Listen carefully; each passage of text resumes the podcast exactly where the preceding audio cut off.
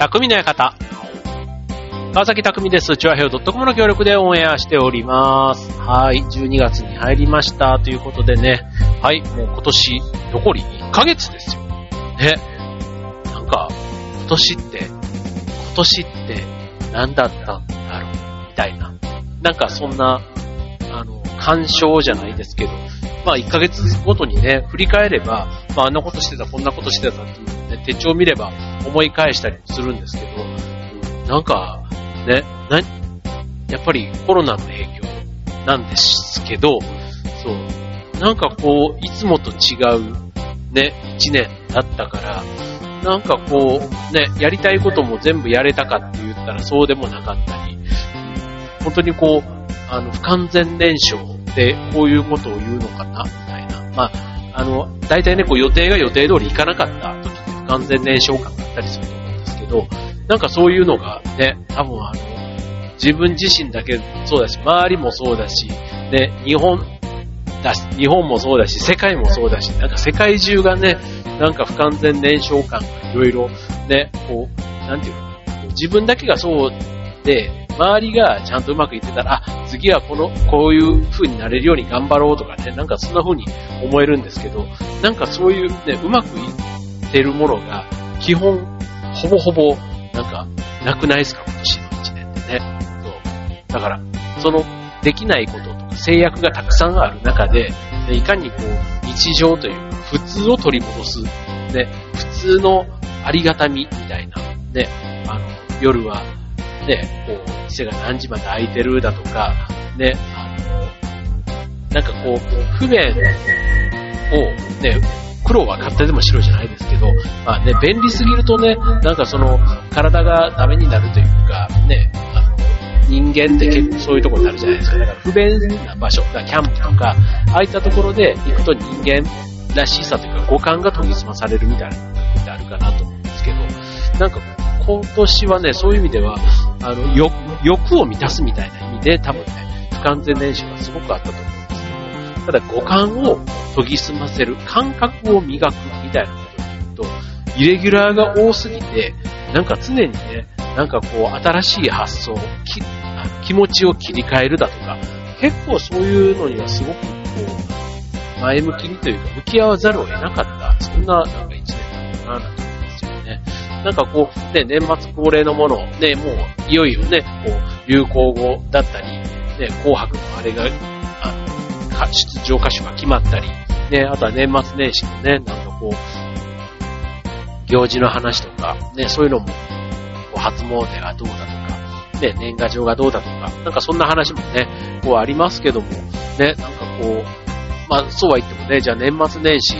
何をしするかって言ったらね、なんかこう、またそういう意味では、ね、こう遠くに行くわけでもなければ、じゃあね、いつも帰省してる人だったら、ね、家で何しようみたいなね、なんかそんなこともね、あの、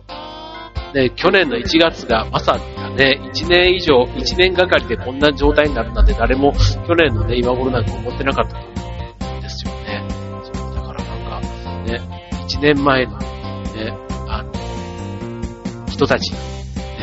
これからの1年すごいことになるよっていうのをね、あの時にね、予感というか、ね、できていたらだいぶまたね、まあまあ、そういうことがこれから起こると思ったらね、なんか怖くて、未来はね、やっぱり知らない方がいいなって、あの、よく思います。あの、なんかね、未来はわからないから、ね、いいことも悪いことも含めて、ね、わかんないからいいけど、ね、過去に戻って未来にこれからね、起こることが全部見えてたら、それはそれでね、なんか結構つまんないで暮らしになっちゃうんだろうなぁ、なんて思うんですよね。もう、だって、これはこうなるってわかるわけじゃないですか。ね、だから、ね、また、今年から来年にかけてね、来年、ね、今から1年後、ね、1年後にはもう、去年の今頃はこうでしたよね。でももう今は、こんなにもうなんか全くそんなことを感じられないぐらいにとかって言ってるのかどうかもわからないので、1年後がなんか見えづらいなぁなんていう感じはしますけども。はい、まあそんなこんなでもね、今年はもう、残り1ヶ月というわけです。はい。で、あの、そう、僕もね、今年のその、お正月、ね、実家のある大阪に帰るかどうかなんていうのちょっと迷ってたりするんですけど、結構ね、やっぱりこのコロナっていうのになって、ね、人と会うこと自体にもハードルが上がってるじゃないですか、今って。だから、何でもこう一人なんとかみたいなものが以前よりもすごく注目されて、される。なんかポジティブにこう評価される。昔だったらね、一人なんとかって結構寂しい人がやってるみたいな。ね、なんかちょっとそういうイメージもありましたけども、今はね、一人でいかに自分の、こう、自分が充実する、満足いく時間を過ごせるか、ね、そんな過ごし方ができるかどうかっていうのは結構ね、この1年、あの、そういうことができてた人できてなかった人でも、1年を振り返ってみたら満足度ってだいぶ違うのかなと思うんですよね。確かにあの、家でね、一人でいた時に、一人の時間の過ごし方っていうのは、なんか上手な人とそうじゃない人ってきっといるんだろうななんて思うし、あの、外に行った時にね、常に誰かといないと、みたいな時に、その人がいなくなったら、自分一人になったら、ね、なんか意外とできることがすごく少なくなったとかっていうだとしたら、もしかしたら一人の過ごし方のね、なんか引き出しをね、今年は増やす機会になってたらいいななんていうふうに思いますけどね。はい。ということでね。まあ一人おにゃらら、ね、例えば一人焼肉とかね、えー、あとは一人、なんだろう、一人おせちとか、あ、一人おせちって意味が違うな。一人用のおせちとか。でもなんか、あの、今までだったら一人であんまりやらなかったことを一人でやる機会が増えたっていうのは、あの、今年の特徴かなと思いますよね。はい。ということでね、えー、っと、まあ、一人ほにゃららっていうのはね、結構あの、一人でやるには辛いというか、できないものってたくさんやっぱりあると思うんですよね。あの、本当にちょっとしたことでもそうですけど、あとは、あの、例えば旅行とかね、一人旅なんていうのはまあ一般的にありますけども、じゃあ自分が一人旅できるかって言ったら、僕は一人旅はね、あんまりね、あの、一人で街歩きぐらいまでだったら結構好きなんですけど、そう、なんかね、宿に一人で泊まるとかね、なんかそれこそ受験だとか、仕事とかね、なんかそういう目的があって、あの、一人で泊まってるのは全然大丈夫なんですけど、なんかね、レジャーとかで行ってるのに、やっぱりそれはね、自分が楽しいだけじゃなくて、人がこう喜んでるのを一緒にその感覚を味わえるのがやっぱり旅行の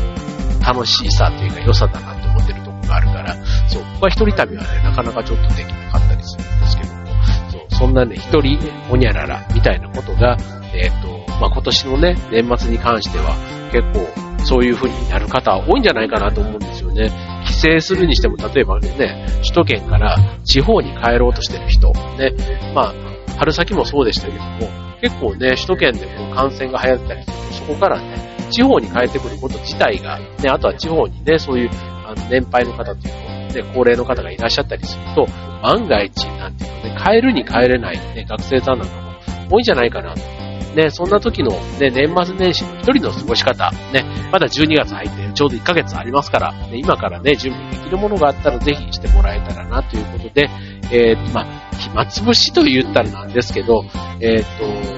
年末年始の一人の過ごし方ということで今日はお送りしたいと思います。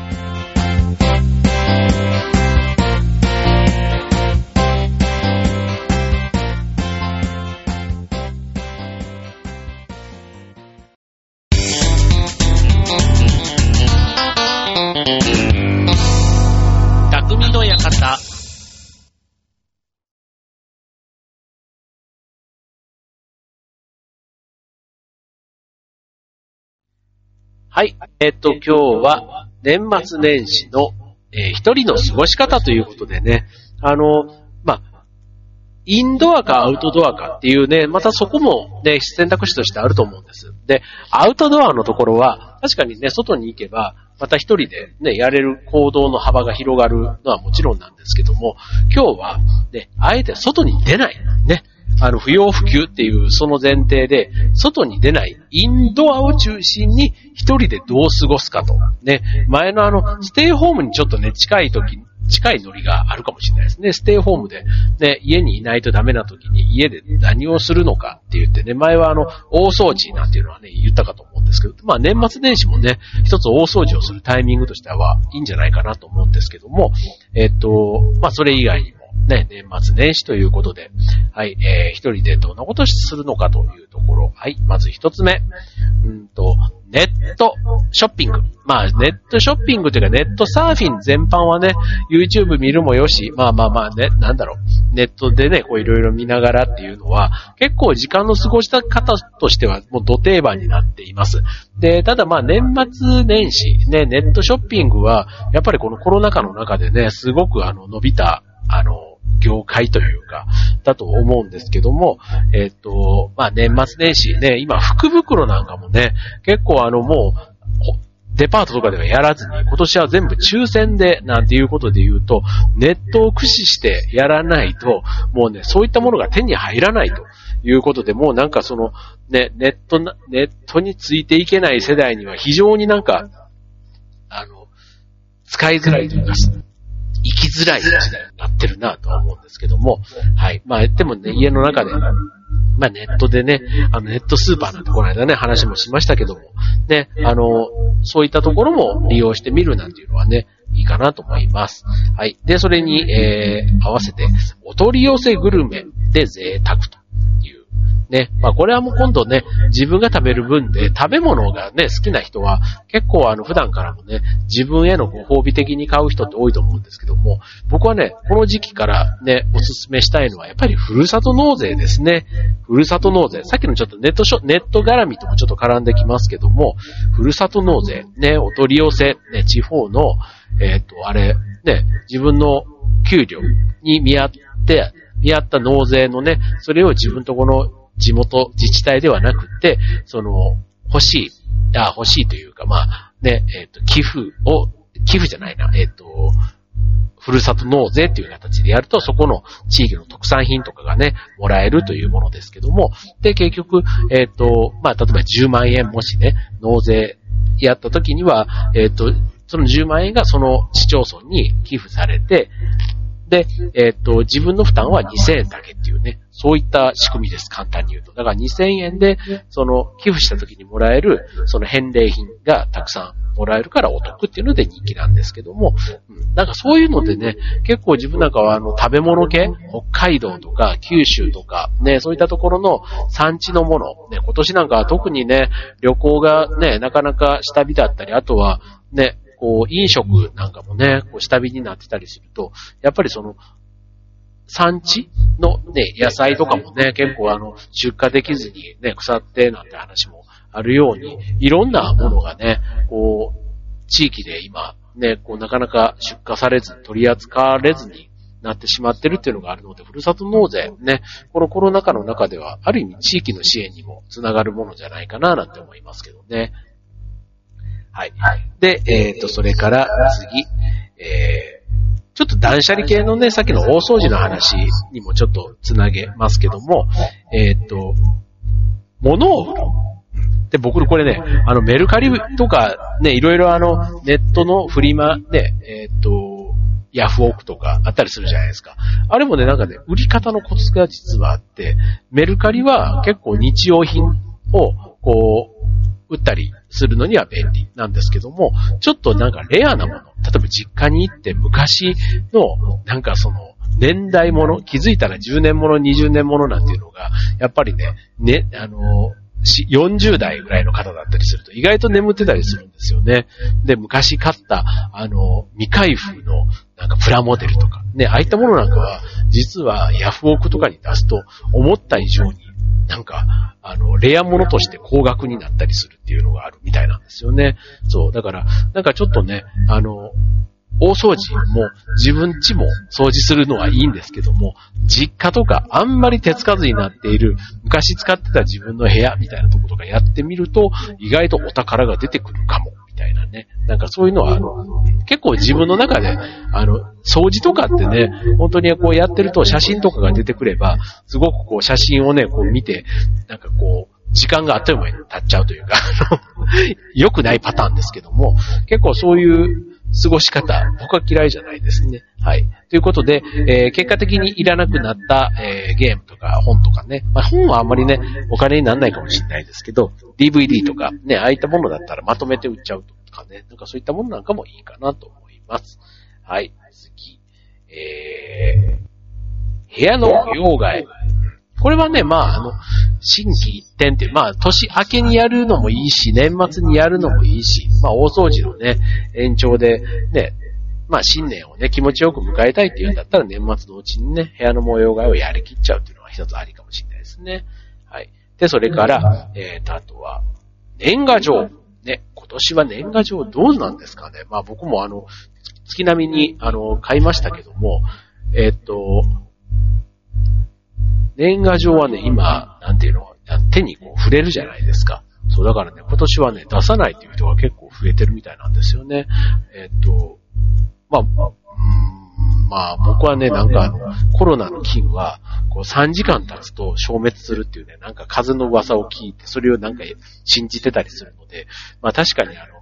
ね、外から入ってきたものは玄関に3時間置いとけば、菌は一旦、なんかね、死滅するというか、なんか、なんかそんなこと言ってたんですよ。そう。で、それであれば、まあ、年賀状もね、まあ、最後郵便配達の方がもし仮にそうだったとして、ね、だからポストから取り出して、一旦ね、自分がこう部屋の中で読むときに、どっかに玄関の中にちょっと置いとけばいいんですよ。っていう考えで、一応ね、年賀状は今年は予定、予定通りというか、で、やろうかなとは思ってますけども、ただやっぱりね、あの、今年はちょっとそういう事情で、なんて言って、あの、控えるね、なんて言ってる人も、やっぱり中にはいたので、うん。まあでもね、年賀状も今ね、本当にあの紙で出さなくてもね、こう、LINE というかネットのね、なんかああいったもので、ね、メールでやるなんていうのがもう、ね、若い子たちも結構それがもう当たり前のようになってるって言いますから、まあそういうね、えー、ところにあえてチャレンジしてみるなんていうのはあるかもしれませんね。はい。あとは何でしょう？まあ、一人でっていうところだからね。まあ、食べ物系は結構でもね、おせちとか、ね、年越しそ、そばとか、あとね、僕初めて聞いたんですけど、年越しそばよく聞くじゃないですか。年明けうどんっていうのってあるらしいんですよね。そう。年、それあんまりね、あの、どこで流行ってるとかなんかわかんないですけど、年越しそばは本当に言うじゃないですか。年末にね、食べる。でも年明けうどんっていうのはね、なんかあんまりこうピンとこないというか、まあうどんはね、関西のイメージがあったりしますけど、まあ当然ね、関東の方もね、うどんぐらいは食べますけども、ただね、なんか年明けにうどんをったが、お餅の感覚なのかなうん。なんか、そうかもしれないですけど、あの、なんか、そういうものもあるということで、なんかね、これあの、迷ったら、もう今は本当にね、こう調べれば、いろいろこう、過ごし方もあったりしますので、はい。まあちょっとね、一人で年末何しようかななんて思ってる方、ね、あっという間に今、まあクリスマスのね、ところもあったりしますので、ですけども、まあ年末ね、あの、急に、こう、年末年始、例えば今年だったら25日が金曜日。なので26からね、もしかしたらもう年末年始の休みに入る方もいるかもしれませんけども、ね、家族といる方だったらね、まだね、家族でワイワイっていう感じがあるかもしれませんけども、あの、そうじゃない、一人暮らしの方なんかはね、意外とこう、友達とも会わない、仕事もないってなると、年末年始意外とすることがねえな、みたいな風になっちゃいがちですし、なんか一人になるとね、ちょっと気分も、あの、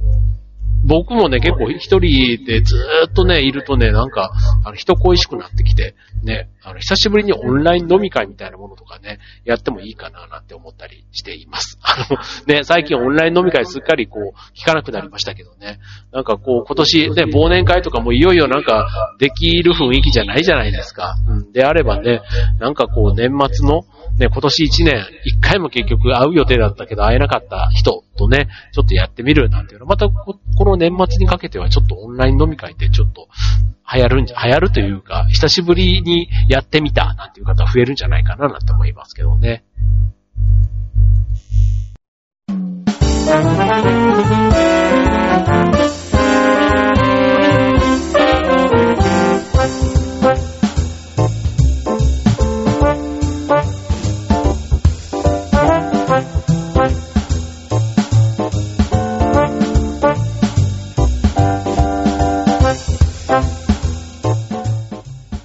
えー、今日のテーマは一人で過ごす年末年始の、あ、一人で年末年始の過ごし方。年末年始を一人で過ごす方法。まあまあ、そんな感じでね、お送りしましたけども、はい。まあ、一人でね、こう、改めてね、でもね、一人でやることって、まあ、健康管理もそうですけど、あの、なんでもやっぱりね、一人でやれた方がいいなって思うことが、あの、料理とかもそうだし、洗濯とか、だから一人暮らしって結構、あの、いい自立というか、のきっかけになるなって僕は思う。まあ僕もね、一人暮らし、まあ、4年ぐらい、あの、就職してからしてましたけども、なんかね、慣れればというか、あの、リズムをつかめばね、結構、あの、いいなって思うんですけども、まあ一人暮らしとね、さっきの一人の時間の過ごし方みたいなのは若干似てるようで違ってて、で、今年の場合はね、さっき言ったように、あの、すごくあの制約、行動に制限がかけられるし、あとは、まあ自分だけだったら大丈夫だろうみたいな、ね、そういったところもね、なんとなくこう、あの、ちょっと厳しくね、行った方がいい。年末年始かな、なんていうふうに思いますので、まあちょっと、物足りないというか、ね、あるかもしれないし、まあ僕らぐらいのね、なんか年代だと比較的あの、まあまあまあしょうがねえか、だと思うんですけども、やっぱりね、10代、20代のあの若さみたいなところに、ね、あるとね、なかなかそのあたりがね、理屈というか、ね、その瞬間瞬間を生きてる感じってあるじゃないですか。まあ、僕もね、若かりし頃とそうだったんだろうなって思うんですけども、ね、まあ、ただね、結果的に、それで、ね、まあ今回言ったコロナにね、感染するみたいなところも、ね、もうなんか今4分の1ぐらいの人はね、あんまり、あの、世の中のね、4分の1ぐらいの人はあんまり感染することに対してこう怖くないみたいなことを思ってるっていうのもね、この間あの、あのニュースなんかアンケート調査でやってましたけども、まあ、ただね、まあ、病気というかね、それ自体でこう、死ぬことはなかったとしても、やっぱりね、自分から広がるっていうね、その、そっちの方が怖いですよね。自分自身がかかることよりは自分からまた第三者の誰かに移っていく。で、その人が重篤化するかもしれないみたいな。ね。なんかそう、あとは自分がそのかかった時に、家族とかがどこまでね、自分とのそれの境界線みたいなところをね、マンションにね、僕らが今住んでたりするんで、ね、そこでの生活とかね、どんな風になるんだろうとか、ちょっと想像するとね、結構、あの、いざ起こってみたら結構大変なんだろうななんて思うので、なるべくっていうかそういう事態にならないようにね、予防はしときたいななんて思うわけですけども、はい、まあね、ちょっとあの、まあ、この時期ね、本当にね、風もそうですけど、なんかね、おちおち鼻水ずるずるだとか、くしゃみ、咳しづらいなっていう、ね、今年は特にそうですので、ね、皆さん体調管理気をつけて、ね、あの、いよいよね、12月というか11月末ぐらいからね、急に寒くなってきましたし、ね、皆さん体に気をつけて、風邪なんかひかないようにしてくださいね。はい、ということで、えー、今週匠の館ここまで。バイバーイ。